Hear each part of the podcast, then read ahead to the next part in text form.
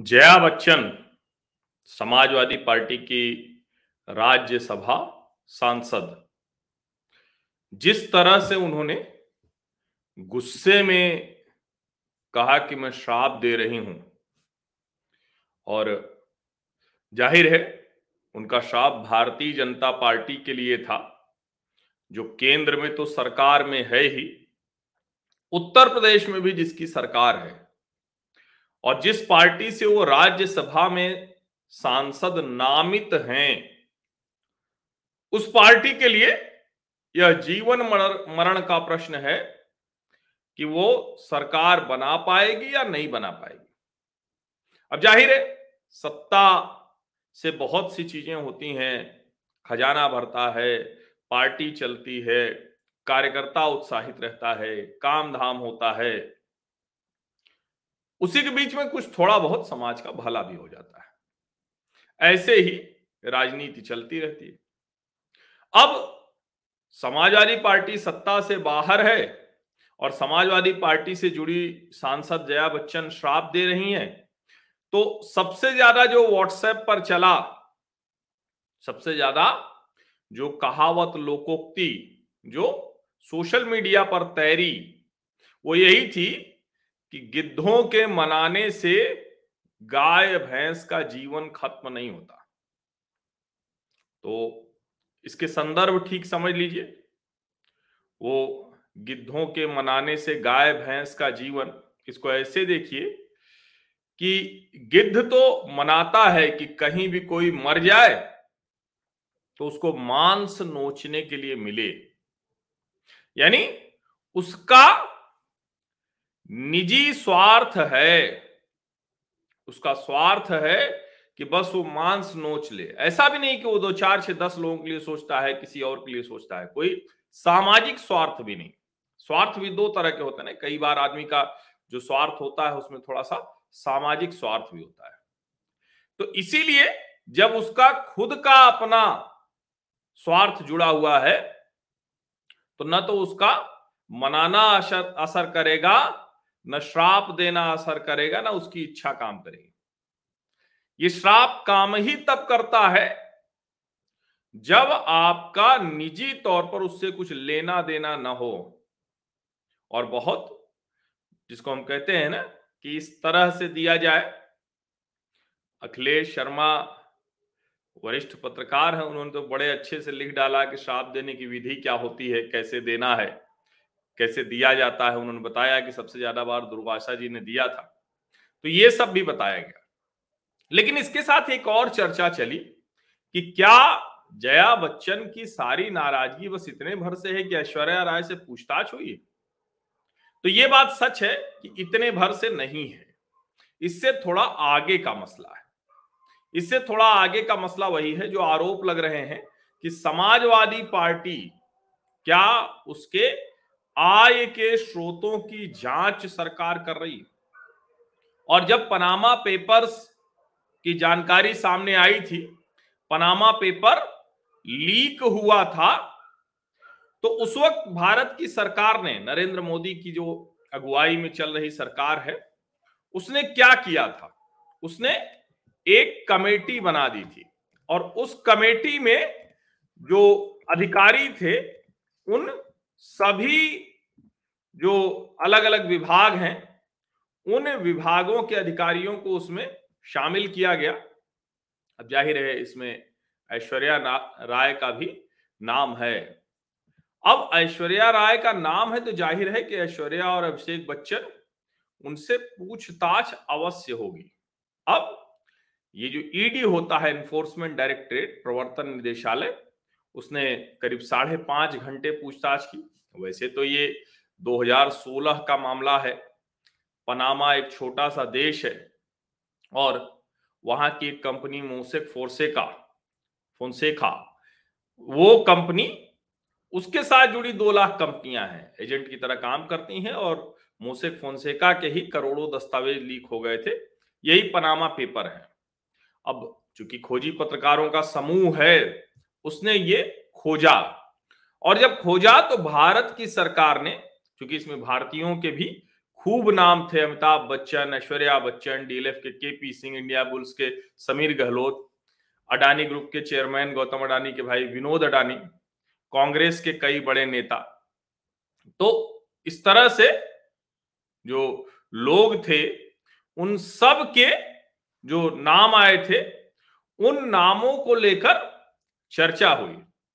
उसमें दुनिया के बड़े बड़े लोगों के नाम भी थे, जिसमें जो रूसी राष्ट्रपति पुतिन हैं, चीन के राष्ट्रपति शी जिनपिंग हैं, पाकिस्तान के पूर्व प्रधानमंत्री नवाज़ शरीफ, ऐसे बहुत लोग, इतने लोगों के नाम थे तो हर कोई कहीं न कहीं जाकर उसको कर रहा था।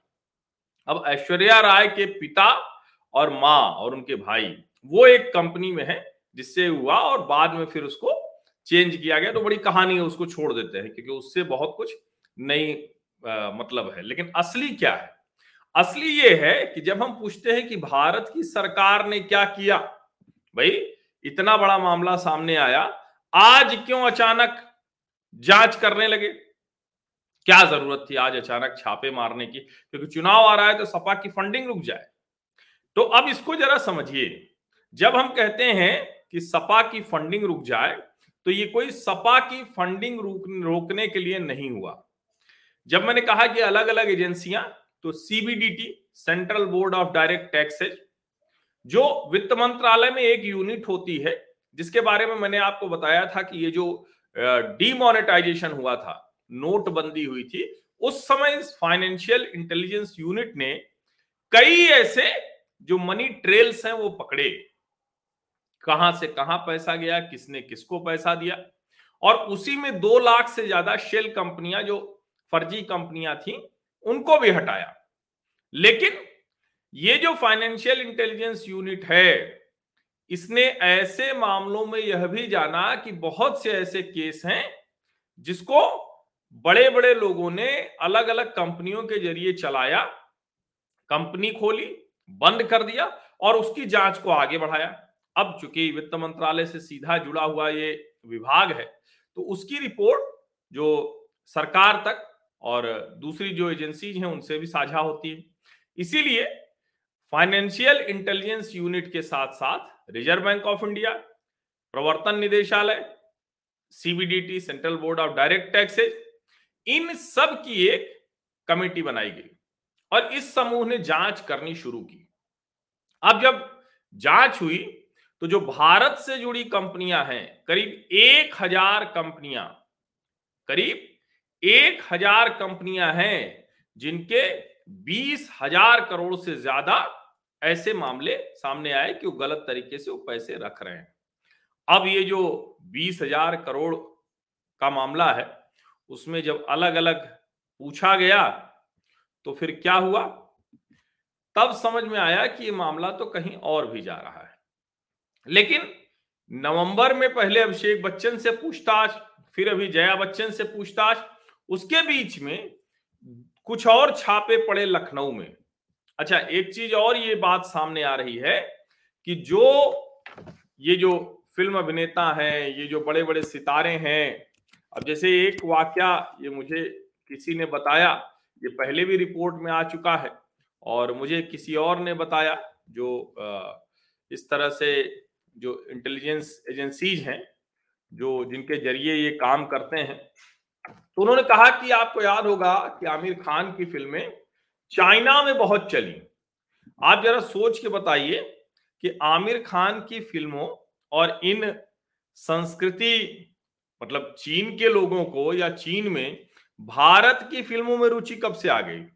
ये तो कभी आती नहीं। लेकिन अगर हज़ार करोड़ का बिज़नेस कर लिया तो वो कैसे भी चाइनीज़ मनी बड़ी आसानी से यहाँ आ जाए अब पाकिस्तान के पास तो उतने पैसे हैं नहीं कि पाकिस्तान में वो फ़िल्म चले और आईएसआई या पाकिस्तान या वहाँ की सरकार, सेना वो फंडिंग कर पाए। लेकिन चीन के पास तो पैसे की कमी है नहीं और चीन वैसे भी दुनिया भर में अलग अलग रिपोर्ट्स आ चुकी हैं। कई बार उन रिपोर्ट्स का मैं ज़िक्र करता हूँ कि कैसे यहाँ थिंक टैंक्स को जर्नलिस्ट को मीडिया हाउसेस को बहुत से ऐसे लोगों को उनको वो समय समय पर ये इन्फ्लुएंस करते रहते हैं। एक रिपोर्ट और आई थी कि दो लाख से पाँच लाख रुपए महीने तक देश के अड़सठ पत्रकार और दूसरे अलग अलग बहुत से लोगों को वो रकम दी जाती रही। ऐसी कई रिपोर्ट्स आती हैं। अब उसमें जब ऐश्वर्या राय बच्चन से पूछताछ होती है, जया बच्चन श्राप देने वाली मुद्रा में आती हैं, लेकिन खुद ही श्रापित लगती हैं। लगता है जैसे उनको ही किसी ने श्राप दे दिया, उनका चेहरा, भाव, भंगिमा बताता है। तब समझ में आता है कि जो लखनऊ में और उत्तर प्रदेश में एजेंसीज ने पूछताछ की, किससे? समाजवादी पार्टी से जुड़े नेताओं से। अब दो खबरें आ रही हैं कि भाई अखिलेश यादव और समाजवादी पार्टी से जुड़े चार लोगों के यहाँ बहुत करीबी लोग हैं। उनके यहाँ छापा मारा गया तो उनमें से एक ने करीब सत्तर करोड़ रुपए की अघोषित आय की बात स्वीकार कर रही है। ऐसे ही जो और रिपोर्ट आ रही है, उसमें कुल मिलाकर समाजवादी पार्टी से जुड़े नेताओं के घर से करीब 400 करोड़ रुपए की ज्ञात अज्ञात संपत्तियाँ सामने आई हैं। तो ये जो तीनों घटनाएँ हैं, ये एक दूसरे से जुड़ी हुई हैं। और चूँकि चुनाव के लिए पैसे की बहुत ज़रूरत होती है, धन की बहुत ज़रूरत होती है। और चूँकि भारतीय जनता पार्टी सत्ता में है तो उसके पास निश्चित तौर पर संसाधन ज़्यादा हैं। लेकिन अगर समाजवादी पार्टी भी उस मुकाबले में खड़ी हो रही है तो निश्चित तौर पर कहीं न कहीं से उसके पास भी संसाधन ठीक ठाक आ रहे हैं। और ये जो मेरी कुछ कुछ लोगों से बात हुई, उसके बाद फिर मैंने इस पूरी की पूरी जो घटना की एकदम जिसको कहे कि थोड़ा बारीकी से इस घटना को देखने की कोशिश की, इस घटना की थोड़ी सच्चाई समझने की कोशिश की तो बहुत लोगों से जो मेरी बातचीत हुई, उसमें यह भी समझ में आया कि ये मसला यहीं रुकने वाला नहीं है। अभी बहुत से लोगों की गिरफ्तारी होने वाली है, बहुत से लोग पकड़े जाने वाले हैं।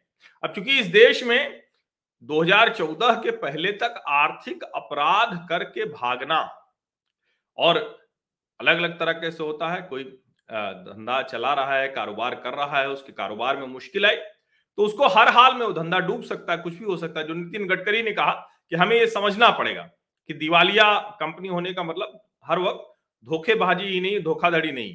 तो ये सच है, लेकिन यह भी सच है और ज़्यादा बड़ा सच है कि देश में बहुत बड़ा वर्ग ऐसा था जिसने इसी को काम धंधा बना लिया।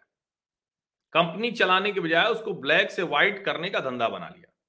और ऐसे लोगों ने ही ये जो पूरा का पूरा कनेक्शन जिसको हम कभी हवाला कहते हैं, जिसको हम कभी मनी लॉन्ड्रिंग रेजिम बोलते हैं, जिसको हम कभी कहते हैं कि ये फलाना फ़िल्म का हज़ारों करोड़ का कारोबार हो गया विदेश में। और हम बार बार ऐसी रिपोर्ट्स देखते हैं कि दरअसल कैसे कल्चरल जो कहते हैं ना कि आदमी को सांस्कृतिक तरीके से समझा दीजिए तो उसकी समझ में जल्दी आता है। तो वो जो कल्चरल रूट है, उसमें कैसे घुसपैठ की है चाइना ने या दूसरे लोगों ने? और कहा ही जाता है कि दुनिया का सबसे बड़ा कारोबार है और चीन ने तो जो हॉलीवुड है, यानी पश्चिमी जो फ़िल्म जगत है, उसमें भी इसी तरह से एंट्री मारी। तो इसीलिए जो काले धन का धंधा है, जो बेईमानी का धंधा, ये वर्ल्ड वाइड है। तो पनामा पेपर्स लीक पर इसीलिए चौंकने वाली बात नहीं थी। और उस वक्त भी मैंने कहा था कि देखिए, बहुत से लोग अभी पकड़ में आने वाले हैं और अभी जब जाँच वो आगे बढ़ रही है, अब निश्चित तौर पे भारत में तो कभी न कभी कहीं न कहीं के चुनाव होते ही रहते हैं।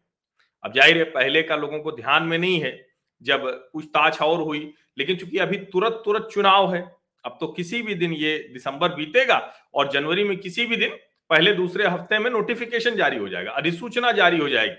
तो ज़ाहिर है, इस वक्त ज़्यादा ये चर्चा में है, लेकिन ये सच है कि समाजवादी पार्टी अखिलेश यादव से जुड़े जिन नेताओं पर छापे पड़े, उनके यहाँ करोड़ों की अघोषित आय, वो पता चली है। कहा यह भी जाता है कि उन्हीं में से किसी की मनी ट्रेल ये जो कहते हैं ना कि स्रोत कौन है तो स्रोत ज़ाहिर है वही लोग हैं जो ये काम करते हैं, जो इस जाँच में शामिल हैं। तो कहा जाता है कि मनी ट्रेल उसी में से पकड़ में आई, जो जया बच्चन की कंपनी है, उसमें से एक मनी ट्रेल यहाँ भी पकड़ में आई। और इसीलिए इस मनी ट्रेल से, जो पकड़ में आने से जया बच्चन इस बुरी तरह से घबराई हुई हैं और समाजवादी पार्टी के भीतर भी मुश्किल तो है। और ये सिर्फ़ इतना भर नहीं है कि एक सामान्य पूछताछ एक सामान्य छापा है। ये बात इसलिए मैंने आज की, क्योंकि बहुत से लोगों से बातचीत मैंने की। एक दो लोगों ने मुझे जो जानकारी दी तो मुझे वो क्रॉस चेक भी करता, करना था। इसीलिए जब अच्छे से मैंने उसको प्रमाणित कर लिया, खबरों को देख लिया सोर्सेज के हवाले से जान लिया, तब ये बात मैं कह रहा हूँ। तो और ये लॉजिकल है, पहले भी मैंने एक रिपोर्ट के हवाले से आपको बताया था कि जो चीन में हज़ार करोड़ का कारोबार हो जाता है, पाँच सौ करोड़ का कारोबार हो जाता है, ये कैसे हो जाता है भारतीय फ़िल्मों का? अब आप कहें कि दुनिया में भारतीय फ़िल्में पसंद की जाती की जाती हैं, लेकिन फिर भी इस तरह से तो नहीं होती ना, इतना पैसा। तो बहुत सी चीज़ें हैं और ये बहुत बड़ा नेटवर्क है। मैं बार बार कहता हूँ कि देखिए, प्रधानमंत्री नरेंद्र मोदी के ऊपर इसलिए भी बहुत आरोप लगते हैं, क्योंकि मोदी के ऊपर ये कहा जा सकता है कि भाई, अडानी को समर्थन करते हैं, अडानी से दोस्ती है, अंबानी के लिए देखिए जियो का विज्ञापन हुआ। लेकिन क्या कोई ये कह सकता है कि निजी तौर पर नरेंद्र मोदी ने अपने लिए संपत्ति बनाई? उनके किसी रिश्तेदार ने, उनके किसी घर परिवार के लोगों ने संपत्ति बना ली? तो काले धन का अंबार नहीं मिलता। इसीलिए जब से वो सार्वजनिक जीवन में हैं, राजनीतिक जीवन में हैं, और उसके अलावा जब से वो सत्ता में हैं इतने लंबे समय तक कितने लोग सत्ता में रहते हैं? वो भी इस एब्सोल्यूट अथॉरिटी के साथ। एब्सोल्यूट अथॉरिटी मतलब 2001 से 2021 हो गया, दो दशक से ज़्यादा। और अभी 24 तक तो वो रहने ही वाले हैं। और 24 में भी देश में कोई ऐसा बड़ा बहुत चमत्कारिक नहीं हुआ। तो देश की जनता जिस तरह से बात कर रही है, जिस तरह से दिख रहा है, हालाँकि अभी उससे पहले 2022 का यूपी का चुनाव बहुत कुछ तय करेगा। लेकिन कुल मिलाकर इतने लंबे समय तक अगर कोई दाग नहीं है तो ये ज़्यादा संकट खड़ा करता है उन लोगों के लिए, जो अलग अलग तरीके से अपने आप को एक कहते हैं ना कि कोशिश करते हैं जैसे उनके ऊपर हल्ला मचे तो अपने आप को पाक साफ़ बताते हुए उसको राजनीति कह दें। अब जैसे इसमें भी कहा जा रहा है ना समाजवादी पार्टी के लोगों के ऊपर छापा क्यों पड़ा? अरे भाई, निश्चित तौर पर कई बार होता है कि वो छापे का जो समय है जो छापे की जो कहते हैं ना कि कार्रवाई जिन लोगों के खिलाफ हो रही कहा जा सकता क्यों किया गया? लेकिन मैं तो बार बार कहता हूँ भैया कि चाहे राजनीतिक वजह से, चाहे जैसे जो गलत है, उसके खिलाफ और जो सही है, उसके साथ होना तो चाहिए ना। तो खड़े होइए। बहुत बहुत धन्यवाद आप सभी लोगों का इस चर्चा में शामिल होने के लिए। और मैं प्रयास करता हूँ कि किसी भी घटना पर थोड़ा जानकारी लेकर ही बात करूँ। और कई बार होता है जब कई घटनाएँ एक साथ होती हैं तो कुछ पर तुरंत बात कर पाता हूँ, कुछ पर थोड़ी देर बाद। लेकिन बात सब पर ज़रूर होगी और क्योंकि मैं कहता हूँ ना कि मेरा जो सामाजिक परिवार है, वो वेल अवेयर लॉट है।